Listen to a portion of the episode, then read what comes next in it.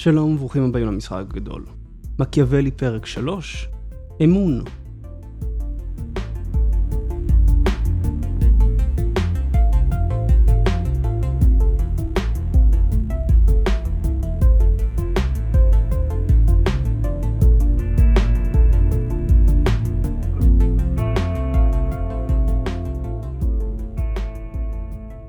לרוב כשקוראים לפוליטיקאי מקיאוולי, רוצים להגיד שהוא תככן, רמאי ואכזרי השואף לכוח בלבד.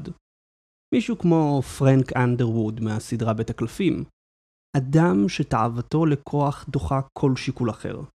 אדם שלא יהסס לדקור אותך בגב אם זה יקדם אותו עוד שלב במעלה, סולם העוצמה. נראה שהנשיא של מקיאוולי בהחלט תומך בהתנהגות כזו.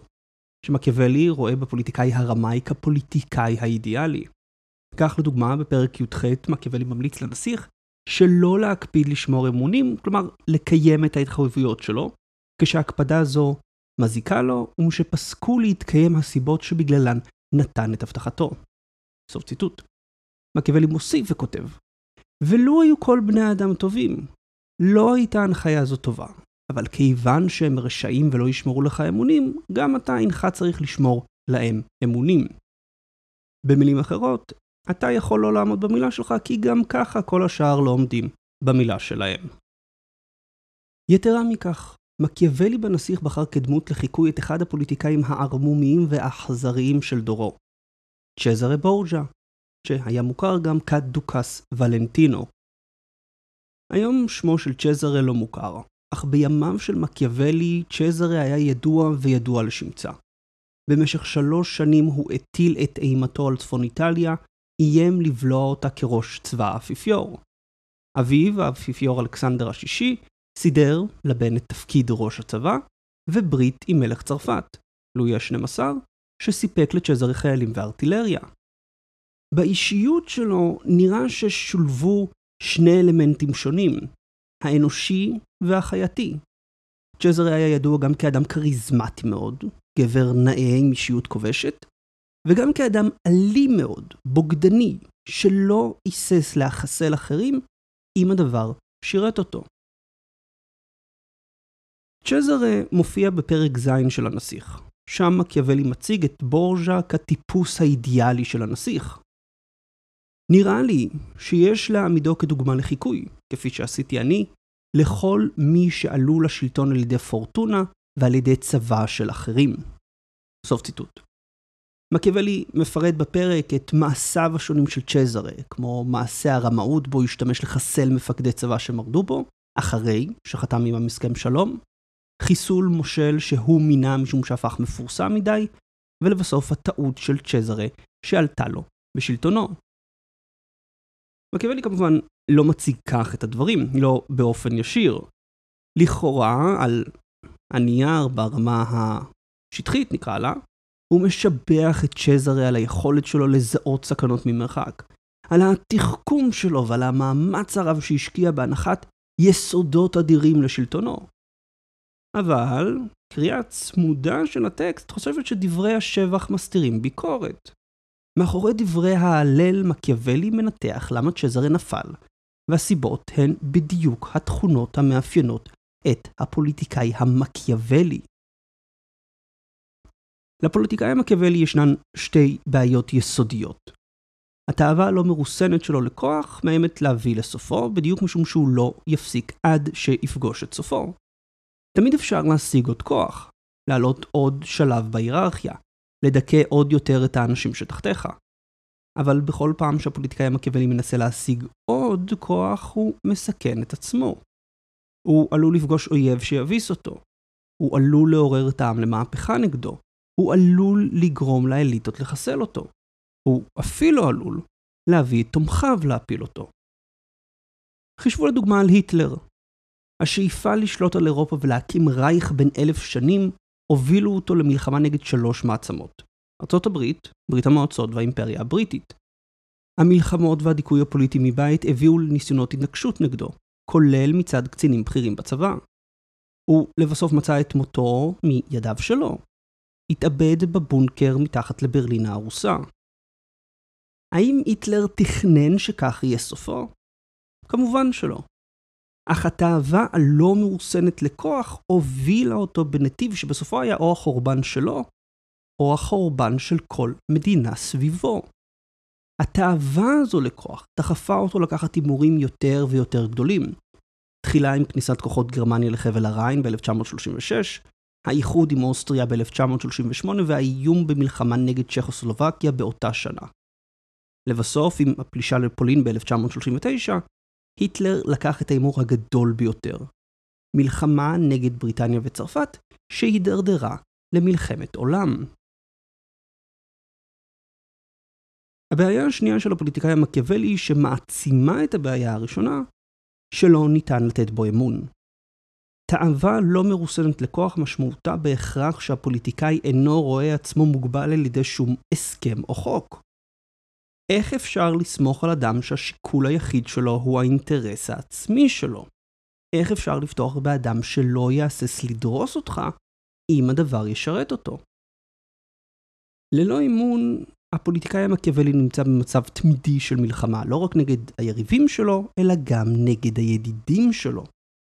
במלחמה הזו יכולות להיות הפסקות אש, תקופות בהן לנסיך יש אינטרס לעבוד עם הצד השני או שהוא אינו יכול להשמידו, אך הן זמניות. במוקדם או במאוחר יהיה שינוי באינטרס, יהיה רגע של חולשה והנסיך ינצל זאת. הידיעה הזו מביאה את הכפופים לו להיות לא נאמנים כלפיו. הכפופים לנסיך אינם יכולים להיות נאמנים לו בידיעה שהם מטרות פוטנציאליות. במוקדם או במאוחר הם יבינו שהדרך היחידה לשרוד תחת הנסיך היא לחסל אותו, לפני שהוא יוכל לחסל אותם. משום כך, רגע של חולשה עלול לעלות לנסיך בקריירה שלו או בחייו. ידידיו ימהרו לפעול נגדו או ינטשו אותו. אויביו יראו אותו מבודד וימהרו לתקוף. נאמנות היא מעין ביטוח לזמנים של חולשה. הגנה על הפוליטיקאי ממתקפה. בלעדיה, הפוליטיקאי הופך רגיש יותר לטעויות, לרגעי נפילה. במילה אחת, הוא הופך שביר. מקיאוולי ניסה להזהיר מפני ההתנהלות הזו על ידי העמדת בורג'ה כדוגמה לחיקוי. לחיקוי על דרך השלילה. צ'זרה הוא מי שיש להימנע מהפעולות שלו. תמרור האזהרה שמקיאוולי שם לכל פוליטיקאי ומנהיג נגד התנהלות מקיאוולית. תמרור אזהרה שרבים לא הבינו, לא יישמו, ולצערם נאלצו לקצור את פירות מעלה בדיוק כמו בורג'ה.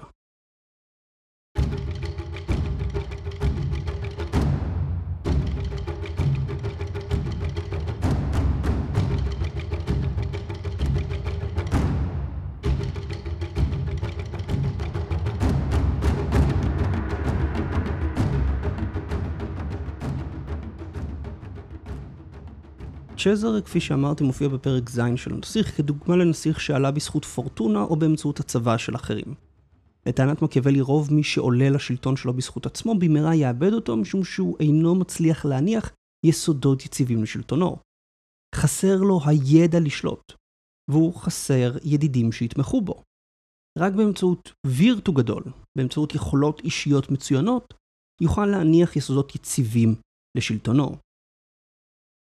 כדי להבין את זה קצת יותר טוב, אפשר לדמות את המצב של מישהו שעולה בזכות פורטונה או באמצעות צבא של אחרים, לאדם שזוכה ב-50 מיליון שקלים בלוטו.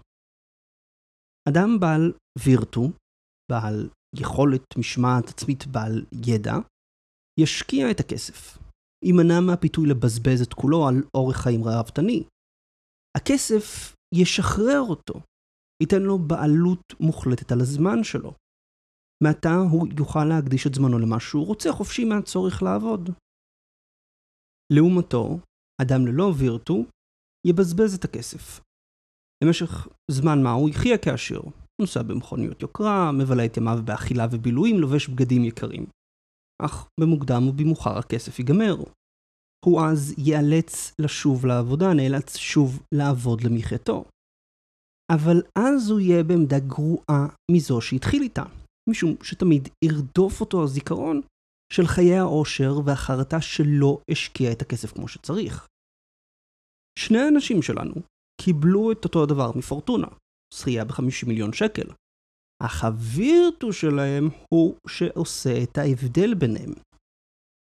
ומכאן חזרה לענייננו. מקיאוולי מביא את צ'זרה לכאורה כדוגמה לנסיך שהניח יסודות אדירים לשלטונו באמצעות הווירטוס שלו. רק שכבר בתחילת הפרק יש הסתייגות.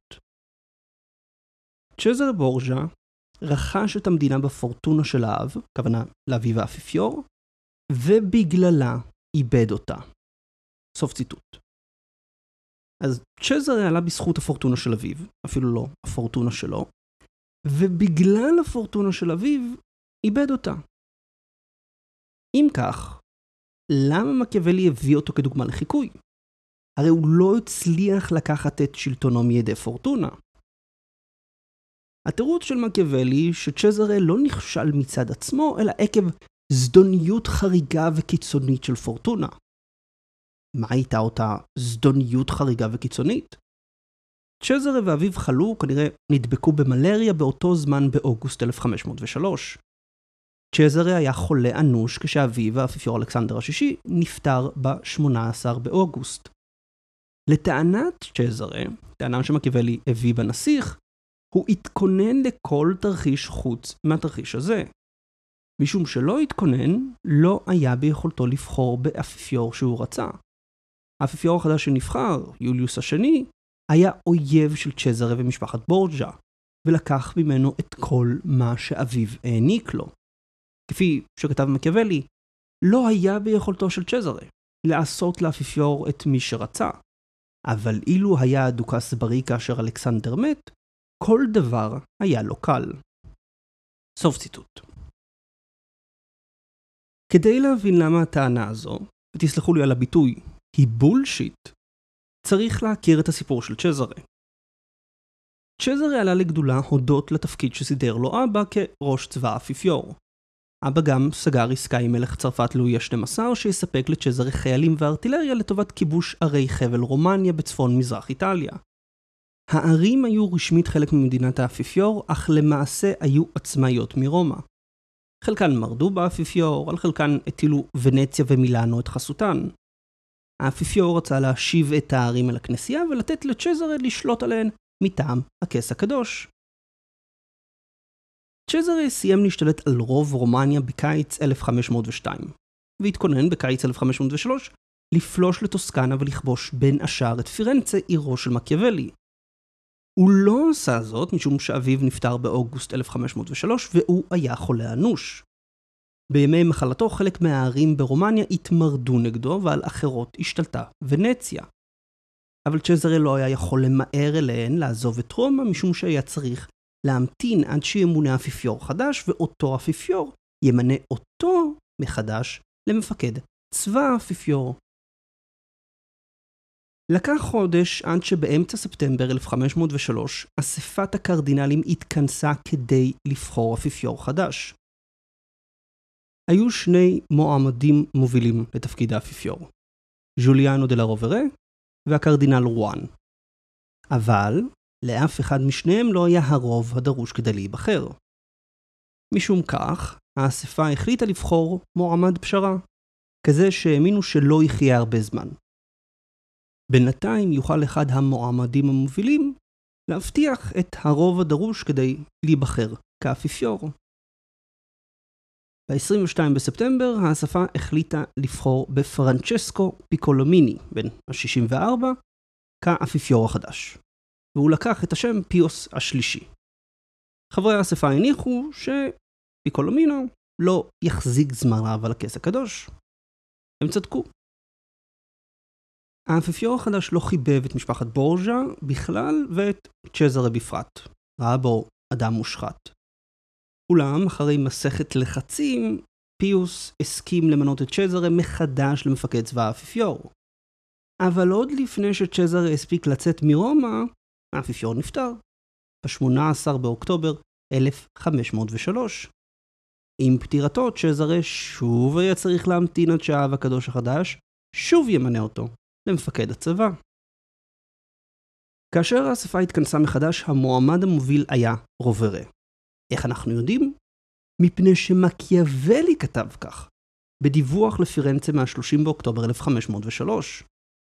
באותו דיווח מקיאוולי גם ציין שלצ'זרה השפעה רבה באספת הקרדינלים, ורבים מן המועמדים פנו אליו לקבל את תמיכתו. בניגוד לפיוס, רוברה לא סתם לא חיבב את צ'זרה והבורג'ה, הוא תיעב אותם. רוברה היה גבר גבוה ונאה, חמום מוח ואנרגטי מאוד. הוא היה מסתובב עם מקל כדי להכות אנשים שהציקו לו, ולא פעם זרק חפצים, כולל שרביט האפיפיור, על שליחים שהביאו לו חדשות רעות. על אף שהיה קרדינל, רוברה אהב נשים ואוכל טוב. אולי משום שגדל בעוני, לא מנע מעצמו את מנעמי החיים. הוא אהב יינות משובחים מיוון וקורסיקה, ובשר ציד וחזירים מפותמים. השנאה של רוברה לבורג'ה התחילה ב-1492, כשרוברה היה המתחרה המוביל על כס האפיפיור מול רודריגו בורג'ה, אביו של צ'זרה.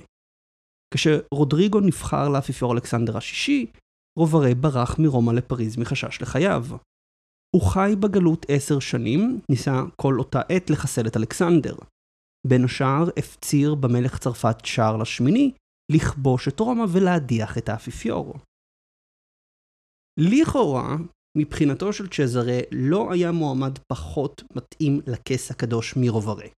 האיש היה ידוע כחמום מוח ואיש מדון, שבילה את עשר השנים האחרונות הרחק מרומא עם רצון עז לנקמה בבורג'ה. צ'זרה שלט ב-11 הקרדינלים הספרדים באספה שבחרה את האפיפיור, כמעט גוש חוסם. אם היה רוצה, כנראה היה יכול לכל הפחות לעכב את בחירתו של רוברה. במקום, הוא תמך בו. רוברה וצ'זרה חתמו על הסכם ב-29 באוקטובר 1503. בהתאם להסכם כל הקרדינלים הספרדים יתמכו ברוברה, ורוברה, אם ייבחר לאפיפיור, ימנה מחדש את צ'זרה כראש צבא הכנסייה ויעזור לו ככל יכולתו להשיב את נכסיו ברומניה. הוא נבחר ברוב מוחץ, 34 קולות מתוך 37, והפך לאפיפיור יוליוס השני. צ'זר כמובן ידע על העוינות שחש רוברה למשפחתו, ולמרות זאת האמין שהוא יעמוד בהסכם שחתמו. על נקודה הזו העיר מקיאוולי בדיווח מה-4 בנובמבר 1503, הדוכס מאמין שהמילה של אחרים תהיה בטוחה יותר מזו שלו. סוף ציטוט. מקיאוולי בעצם עוקץ את צ'זרה. צ'זרה לא אחת הפר הסכמים משום שהדבר התאים לו. בין השאר הפר הסכם שלום בינו ובין מפקדים שמרדו בו ורצח את כולם בחנק, עוד נרחיב על האירוע. מקיאוולי בעצם רומז שדווקא צ'זרה הבוגד, השקרן, האמין שהאפיפיור יוליוס השני יעמוד בהבטחה יותר ממה שצ'זרה עמד בהבטחות שלו. זה לא קרה. רוברה נבחר כאפיפיור יוליוס השני ולא עשה דבר לסייע לצ'זרה. להפך, הוא פעל לקחת ממנו את הכל. הערים של רומניה סופחו ישירות לכנסייה. צ'זרה לא מונה מחדש למפקד צבא האפיפיור. כשהוא ניסה לעזוב את רומא בנובמבר 1503, הוא נעצר על ידי שליחי האפיפיור ונדרש למסור את הסיסמאות למפקדי המבצרים ברומניה. הסיסמאות היו סימן או משפט מוסכם בין צ'זרה והמפקדים להיכנע, כך שאם מישהו שהוא לא צ'זרה יגיע למבצרים, מפקדי המבצר היו אמורים לפתוח את השער ולהיכנע לאותו שליח. צ'זרה סירב למסור את הסיסמאות והושלך לכלא. הוא שוחרר מהכלא רק בינואר 1504, כשקרדינל ספרדי הצליח לתווך בינו ובין האפיפיור. בזמן שהותו בכלא התחוללה דרמה גדולה בדרום איטליה. בדצמבר 1503 השיגה ספרד ניצחון מוחץ על צרפת, חלק מהמלחמה של שתי המעצמות על ממלכת נפולי. צ'זרה הסכים למסור את הסיסמאות בתמורה לחירותו. אולי שמע על הניצחון הספרדי וקיווה לגייס את תמיכתם של מלכי ספרד למערכה חדשה לכיבוש רומניה. צ'זרה היה ספרדי, בורג'ה היא משפחה ספרדית. הוא שוחרר מהכלא ובאפריל 1504 יצא לנפולי הספרדית. כשמלכי ספרד שמעו שצ'זרה הגיע לנפולי, הם הבהירו למושל שא', הם לא מעוניינים בשירותים של אדם כה משוקץ, וב', יש לעצור את צ'זרה ולשלוח אותו במהירות לספרד. אז צ'זרה שוב נעצר, הפעם על ידי הספרדים. הוגלה לספרד ונכלא בטירה מרוחקת. הסוף שלו כמעט מעורר רחמים. צ'זרה נהרג ב-12 במרץ 1507 כשנפל למערב מורדים, אי שם בצפון ספרד. מה הוא עשה שם? צ'זרה הצליח לברוח מהכלא, מהטירה אליה הוא נשלח, אך אף אחד לא רצה בו או בשירותיו. בעלי ברית לשעבר באיטליה לא השיבו למכתבים שלו. לואי ה-12, מלך צרפת, דחה אותו בנימוס. היחיד שהציע לו תפקיד היה גיסו שהיה מלך שולי תחת הכתר הספרדי. צ'זרה, נסיך הכנסייה, האיש שאיים לבלוע את איטליה, סיים את חייו בגיל 32 כמפקד למלך זוטר בפריפריה של אירופה. יש אף היסטוריונים שהעלו את ההשערה שמותו במערב היה בעצם התאבדות על ידי שליח, אחרי שהבין שאין לו עוד תקווה לגדולה. זה המופת של מקיאוולי לנשיא חדש? אדם שעלה במהירות ובמהירות גדולה עוד יותר נפל? כן, אם מקיאוולי הביא אותו כסימן אזהרה לנסיך. בואו נשוב לטענה עם מה פתחנו. צ'זרה תירץ את הכישלון שלו לעצמו ולאחרים בטענה אם הייתי בריא, הכל היה מסתדר. מקיאוולי לכאורה מקבל את הטענה הזו כשהוא מבקר את צ'זרה רק על בחירתו של רוברה. כך כתב, אפשר לגנותו רק על הכתרת יוליוס לאפיפיור, שבה בחר הדוכס בחירה רעה. סוף ציטוט. לאור מה שלמדנו, האם הטענה הזו מחזיקה מים? גם אם צ'זרה היה בריא, והוא היה יחסית בריא באוקטובר 1503, רוברה היה המועמד המוביל. צ'זרה היה יכול לחסום את בחירתו ולקוות שמישהו אחר ייבחר, אבל צעד כזה היה מסכן את צ'זרה בשתי דרכים. ראשית, הוא היה מפסיד זמן יקר, זמן שהוא היה צריך כדי לשוב לרומניה ולשמור על הערים שעוד לא התמרדו נגדו. שנית, אם רוברה בכל זאת היה נבחר, צ'זרה היה מוצא עצמו גם מול אפיפיור מלא שנאה וגם ללא הסכם. נכון, רוברה לא עמד ברוב ההסכם שהוא כן חתם עם צ'זרה, אבל לפחות הוא לא הוציא להורג את צ'זרה. ללא הסכם מי יודע מה היה עולה בגורלו. הבעיה של צ'זרה לא הייתה מצבו הבריאותי. הבעיה של צ'זרה הייתה שהוא לא הצליח להקים בסיס עוצמה עצמאי מאביו. למה בכלל היה צ'זרה תלוי בזהות האפיפיור החדש? אם היה משכיל להתנתק מאביו עוד בחייו, שום זדוניות חריגה של פורטונה לא הייתה הורסת אותו.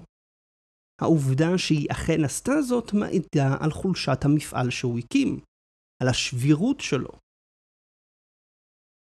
קל להבין זאת אם ננסה להגביל את המקרה של צ'זרה בתחום הפוליטי לתחום אחר החשוף במידה קיצונית לפורטונה. השקעות.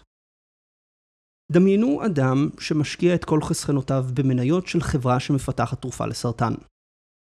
בשנים הראשונות הוא מרוויח עשרות אחוזים, כשהחברה מתקדמת במחקר שלה ומתחילה את הניסויים הקליניים. אבל אז, באחד השלבים המתקדמים, נמצא שהטיפול שלהם אינו אפקטיבי. החברה פושטת את הרגל, משום שציפתה שהטיפול יצליח. המשקיע שלנו איבד את כל הונו. האם הוא נכשל משום זדוניות חריגה של פורטונה? הוא ודאי יטען שכן. בשנים הבאות הוא יצהיר בפני כל מי שיהיה מוכן להקשיב, וגם בפני מי שלא, שלא היה סיכוי שהטיפול של החברה ייכשל. הוא יצטט מאמרים רפואיים, כתבות בעיתונים ודוחות פנימיים של החברה. אולי אחרי כמה שנים הוא אף יאמין שיש כאן קונספירציה. שמנהל התרופות האמריקני הכשיל במכוון את הטיפול כדי שלא יאיים על חברות התרופות הגדולות. אבל כל מתבונן מהצד מבין שמה שהרס אותו לא היה מקריות זדונית, אלא ניהול סיכונים גרוע. משקיע שהיה מפזר את הונו בין מספר חברות היה שורד את פשיטת הרגל. שני המשקיעים היו סובלים מפורטונה, אך רק אחד מהם היה נהרס. המשקיע החכם, בעל הווירטו, היה שורד. זו הנקודה שצ'זרה פספס. צ'זרה האמין שנכשל מפני שלא התכונן לתרחיש בו אביו ימות והוא יהיה חולה אנוש. אבל לא זו הסיבה לכישלונו. הוא נכשל מפני שהיה תלוי כל כך באביו. הוא לא השכיל להשתמש בווירטו כדי להגן על עצמו מהסיכון שאביו ימות. תהיה הסיבה אשר תהיה. מקיאוולי רומז לכך כשכתב שצ'זרה נפל עקב הפורטונה של אביו, על אף שעשה שימוש בכל פעולה ועשה את כל אותם דברים שאדם נבון ובעל מידה טובה חייב לעשות כדי להכות שורש. סוף ציטוט. שימו לב שמקיאוולי לא אומר על צ'זרה שהוא היה אדם נבון ובעל מידה טובה, אלא רק שעשה מה שראוי שיעשה אדם נבון ובעל מידה טובה, וירטו. כלומר, צ'זרה עצמו לא היה אדם בעל מידה טובה, אלא רק חיכה אדם בעל מידה טובה. צורת ההתבטאות של מקיאוולי חריגה אם משווים אותה לדוגמה אחרת שמקיאוולי מביא באותו פרק, כמה שורות לפני שהוא מציג את צ'זרה. פרנצ'סקו ספורצה נעשה מאדם פרטי לדוכס מילאנו באמצעים הנדרשים ועם מידה טובה גדולה שהייתה בו. סוף ציטוט. מידה טובה גדולה שהייתה בו. פרנצ'סקו הצליח להשיג ולשמור את דוכסות מילאנו באמצעות המידה הטובה שלו. צ'זרה נכשל אולי מפני שלא הייתה לו מידה טובה משלו. ההצהרה בהמשך הפסקה שצ'זרה הניח לעצמו יסודות גדולים לעוצמה עתידית, נראית כמו אמירה סרקסטית, לנוכח העובדה שאותם יסודות התפוררו, וצ'זרה איבד הכל ברגע שאביו נפטר.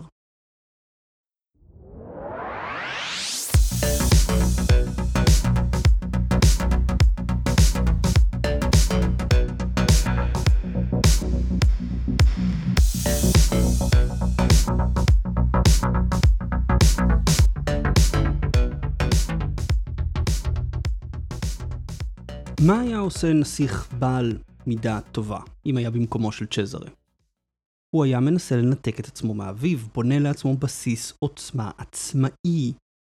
בסיס כזה היה מורכב מאנשים שנאמנים לנסיך ישירות, נאמנים לו משום שהאמון שלהם נתון בו. הבעיה של צ'זרה, שלא היה ניתן לתת בו אמון, והוא התקשה לתת אמון באחרים. מקיאוולי הביא מקרה אחד כזה. המרד נגד צ'זרה באוקטובר 1502. הסיבה המיידית למרד הייתה התקוממות של העיר אורבינו שנכבשה לא מזמן על ידי צ'זרה. ההתקוממות נראתה בעיני מספר מפקדים ובעלי ברית של צ'זרה כשעת כושר להכות בו. הם יצאו לעזרת תושבי אורבינו, החזירו את השליט הקודם של העיר וניסו להביא ערים נוספות להתמרד. אבל המרד באורבינו היה רק הגורם המיידי, שעת הכושר. הגורם העמוק יותר היה החשש של אותם בעלי ברית מפני צ'זרה. מה שדחף אותם למרד היה הניסיון של צ'זרה לבלוע את העיר בולוניה. העיר, שנהנתה מחסות של מלך צרפת, איבדה אותה ביולי 1502 כשצ'זרה שכנע את המלך למסור את העיר לידיו. ג'ובאני בן טיבוליו, שליט העיר, ניצל כבר פעם אחת מצ'זרה הודות לחסות הצרפתית. באביב 1501 צ'זרה התקדם לעבר בולוניה לכאורה כדי לתקוף אותה. בנטיבוליו מיהר לקרוא לעזרת מלך צרפת, ורק אזהרותיו של המלך מנעו מצ'זרה לכבוש את העיר. ביולי 1502, בנטיבוליו קיבל מכתב רשמי מן המלך שהורה לו למסור את בולוניה לידי הדוכס ולנטינו. במקביל, ז'ובאני קיבל מכתב מהאפיפיור שהורה לו להגיע בדחיפות לרומא ולתת דין וחשבון על פיגור בתשלומי המס לכס הקדוש. לא רק זאת, בנטיבוליו נדרש להביא את שני בניו איתו. למה האפיפיור בורג'ה רצה שבנטיבוליו יגיע עם שני בניו בדיוק בזמן שהעיר בולוניה הייתה אמורה להימסר לבנות צ'זרה? זמן קצר לפני הזימון, העיר קמרינו נכבשה על ידי בורג'ה. אדון העיר ושלושת בניו נכלאו, ושם בכלא נחנקו למוות בנסיבות מסתוריות. רשמית הם לא הוצאו להורג, באורח פלא הם נחנקו למוות בתא המעצר. כמוהם, רבים מהיריבים של הבורג'ה היו מוצאים את מותם או בחנק, או בטביעה בנהר, או במוות איום אחר, אבל מבלי שתהיה הוכחה שמקשרת בין הבורג'ה לאותו מוות היום. במקרה אחד, אדם שמתח ביקורת על צ'זרה נעצר, וביום למחרת גופתו המושחתת נמצאה תלויה מחלון הכלא. אני אחסוך מכם את הפרטים, רק אומר שהלשון והידיים שלו לא היו במקום הטבעי שלהן. אז בנטיבוליו כנראה הבין למה רוצים שהוא ובניו יגיעו לרומא. הנטישה שלו היא ה-12 את בולוניה וההחלטה של הבורג'ה לחסל את השושלת השולטת בעיר, הביאו חלק מבעלי הברית של הבורג'ה לטעות אם הם לא הבאים בתור. בולוניה לא הייתה העיר העצמאית היחידה תחת איום הכנסייה. משפחת אורסיני, שבנה פאולו היה אחד ממפקדי הצבא של צ'זרה, החזיקה שטחים רבים קרוב לרומא. מה ימנע מהאפיפיור ובנו לכבוש גם אותם? בנטיבוליו כנס מפגש בסוף ספטמבר 1502 עם כמה מבעלי הברית של הבורג'ה וניסה לשכנע אותם שהם עלולים להיות הבאים בתור. אחד המשתתפים הזהיר, אם לא נעשה משהו ניטרף על ידי הדרקון, הכוונה לצ'זרה, אחד אחרי השני. סוף ציטוט. במשך ימים הם התווכחו מה יש לעשות והאם מרד נגד צ'זרה באמת יצליח, או שמא צרפת תצא לעזרתו.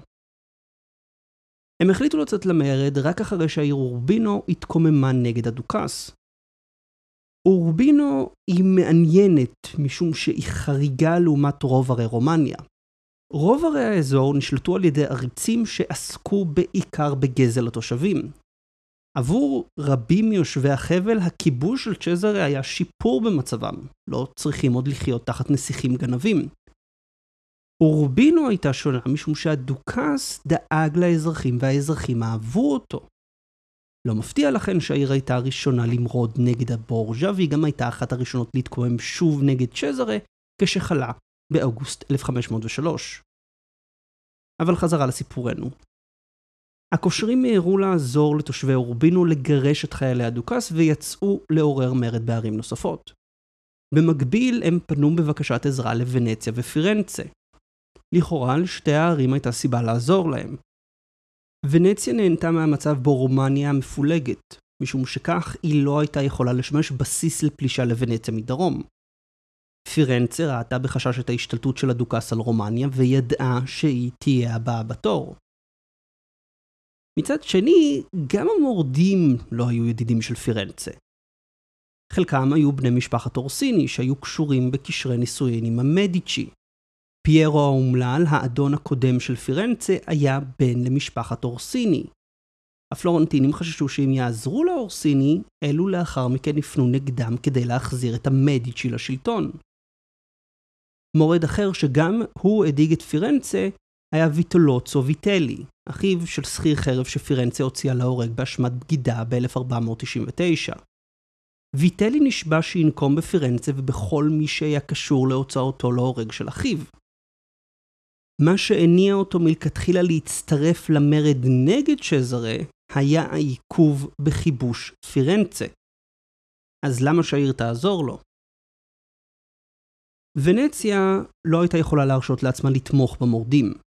היא הייתה נתונה במערכה נגד העות'מאנים והייתה צריכה את תמיכתם גם של המלך וגם של האפיפיור. תמיכה במורדים נגד בעל ברית צרפתי ובנו של האפיפיור פשוט לא השתלמה לוונציאנים.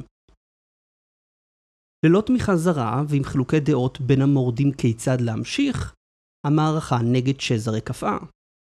צ'זרה, שזיהה את הבלבול בקרב המורדים ולמד שאין להם תמיכה מבחוץ, מיהר להציע להם הסכם שלום. הוא הבטיח שאין שום סיבה לחשוש ממנו, שבזמן שהוא רוצה בתואר נסיך, הם, המורדים, יהיו השליטים האמיתיים בדוכסות שלו. הוא הבטיח להם שהוא מוחה להם על המרד והציע לא רק הסכם שלום, אלא גם נתן להם מתנות רבות, כולל סוסים, בגדים יקרים וזהב. המורדים, שלא התכוננו לבקשת שלום מצ'זר ולא ידעו כיצד להמשיך, הסכימו להצעת השלום. בחודשיים הבאים, צ'זרה המשיך במערכה לכיבוש רומניה, לכאורה שם מאחוריו את עניין המרד. בתחילת דצמבר 1502 העיר סניגליה נכנעה לכוחותיו של צ'זרה, למעט המצודה של העיר. מפקד המצודה דרש להיכנע בפני צ'זרה אישית ולא בפני שכירי החרב שלו, אולי מחשש לחייו. צ'זרה הסכים. הוא הסכים משום שבמצור על סניגליה השתתפו חלק מהמפקדים שמרדו בו. בדרכו לעיר הוא גם הצליח לשכנע את המפקדים הנותרים של המרד לשעבר לבוא ולהצטרף אליו כדי שיוכל לתכנן יחד איתם את עתיד המערכה. העובדה שהוא הוזמן על ידם הרדימה אותם. לא חושדים שצ'זרה תכנן להם מלכודת. בסוף דצמבר 1502, צ'זרה הגיע לעיר וקיבל את המצודה לידיו. ב-31 בדצמבר עצר את ארבעת המפקדים המורדים. שניים מהם הוא חנק ביום למחרת, ב-1 לינואר 1503, על אף התחינות שלהם. את השניים הנותרים, בני משפחת אורסיני, חנק שבועיים אחר כך. העיכוב לא נגרם משום שהיו לצ'זרה ספקות בנוגע למה שהוא עושה. הוא פשוט המתין לשמוע שאביו האפיפיור הצליח לכלוא את הקרדינל אורסיני ואת שאר ראשי המשפחה ברומא. כשהגיע אליו האישור שאביו אכן הצליח, צ'זרה חנק את שני המורדים הנותרים ב-18 בינואר 1503.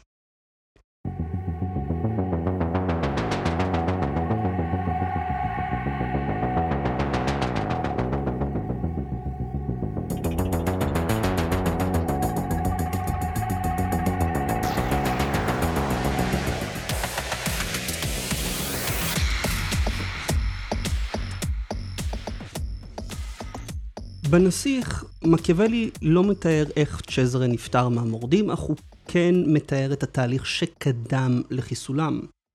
בדרך כלל קוראים את התיאור של מקיאוולי כך: תחילה, צ'זרה זיהה שהם לא נאמנים לו. לאחר מכן החליש את התמיכה בהם על ידי שקנה את הידידים שלהם ברומא.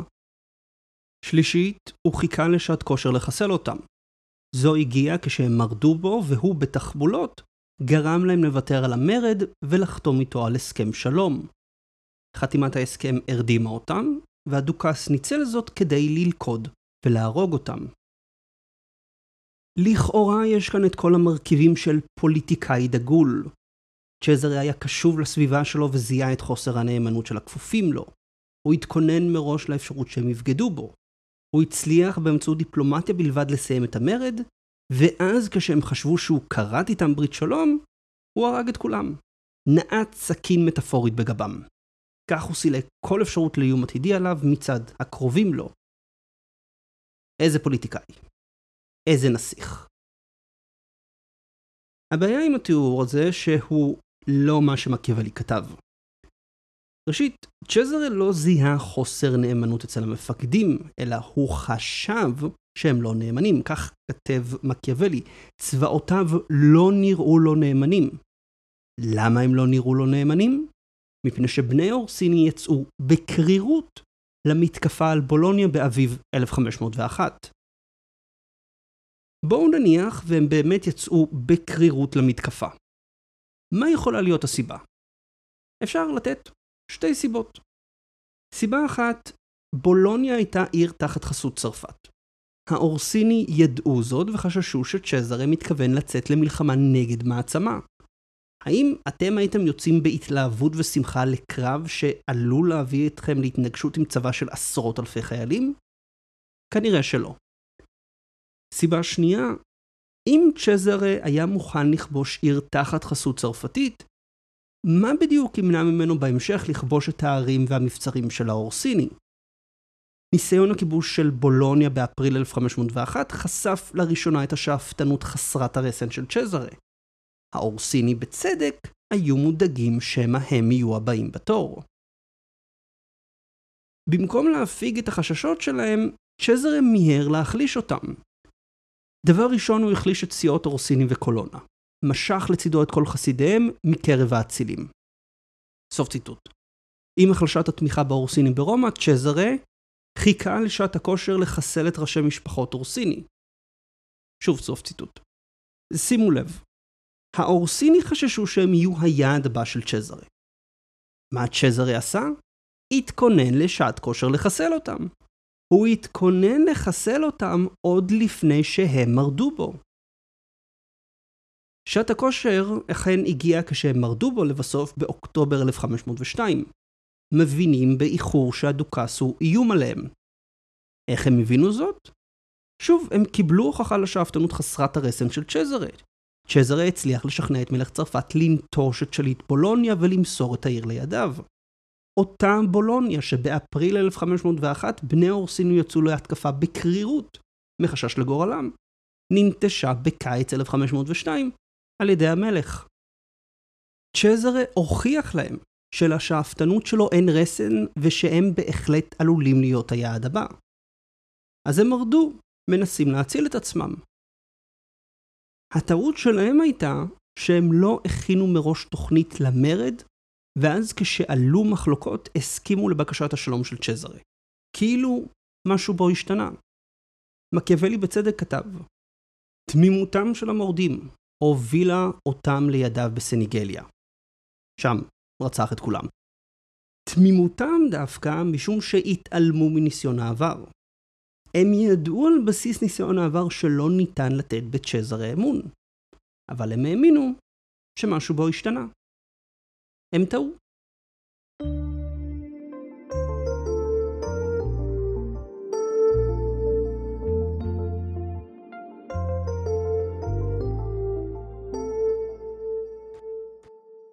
לפני שנמשיך, אני רוצה להגיד תודה לכל חברי מועדון המשחק הגדול שמאפשרים לי לעשות את הפודקאסט הזה. הם כמובן לא שומעים את זה כי הם מקבלים את כל הפרקים ללא חסויות, ללא פרסומות, רק את הפרק נטו. אם אתם אוהבים את המשחק הגדול, אם אתם רוצים לתמוך בפעילות של המשחק הגדול, אם אתם רוצים עוד תוכן כמו הפרקים האלו, אם אתם רוצים להבין יותר טוב את העולם שלנו, אם אתם רוצים ניתוחים גיאופוליטיים עדכניים, אם אתם רוצים פודקאסט שמכבד אתכם ואת האינטליגנציה שלכם ומנסה לתת לכם הבנה יותר טובה של העולם, אני מזמין אתכם להצטרף למועדון המנויים שלנו. בכל שבוע תקבלו סקירה שבועית על האירועים הכי מעניינים שקורים בעולם ושבדרך כלל נמצאים מתחת לרדאר של התקשורת. תקבלו בכל שבוע ניתוח שבועי בלעדי לחברי המועדון על אירועים אקטואליים, גישה לקבוצות פייסבוק וטלגרם סגורות רק למנויים, ועוד. בואו והצטרפו היום למועדון. תתמכו במשחק הגדול, קבלו עוד תוכן, ותבינו יותר טוב את העולם. כי ידע הוא כוח. קישור להצטרף למועדון נמצא בתיאור הפרק, אתם מוזמנים ללחוץ עליו עכשיו ולהצטרף. מאוד פשוט, מאוד קל, תלחצו, תצטרפו. אני אשמח לראות את כולכם, תקבלו את כל הפרקים האלו ועוד. מוזמנים.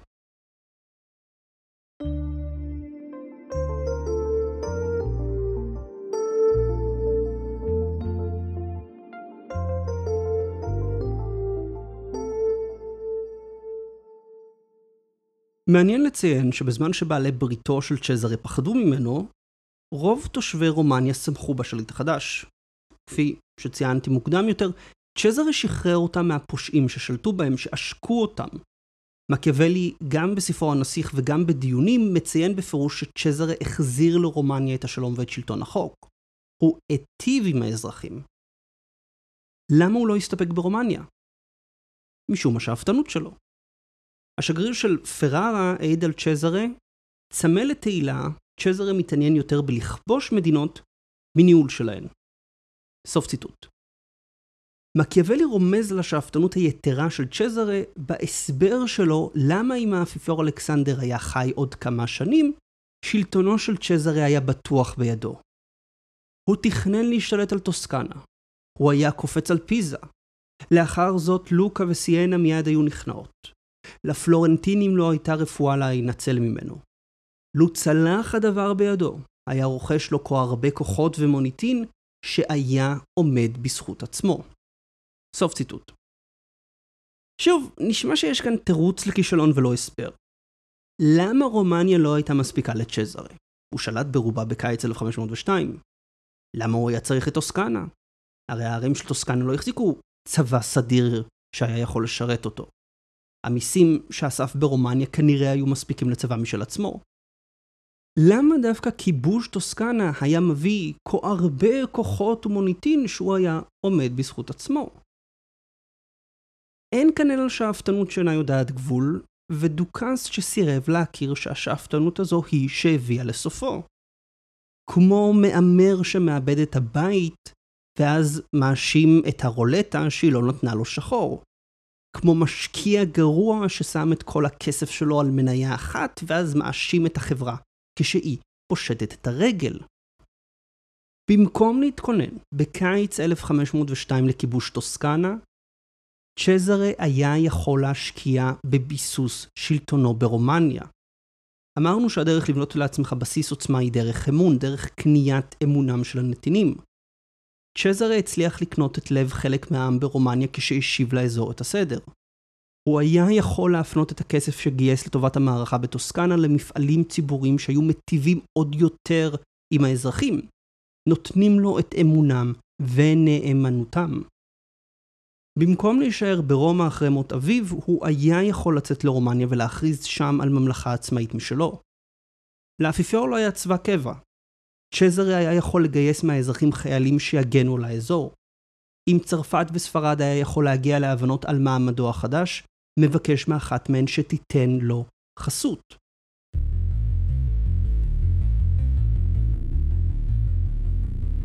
צ'זרה ידע ממקור ראשון כמה חזקה נאמנותם של אזרחים לשליט שהיטיב עמם.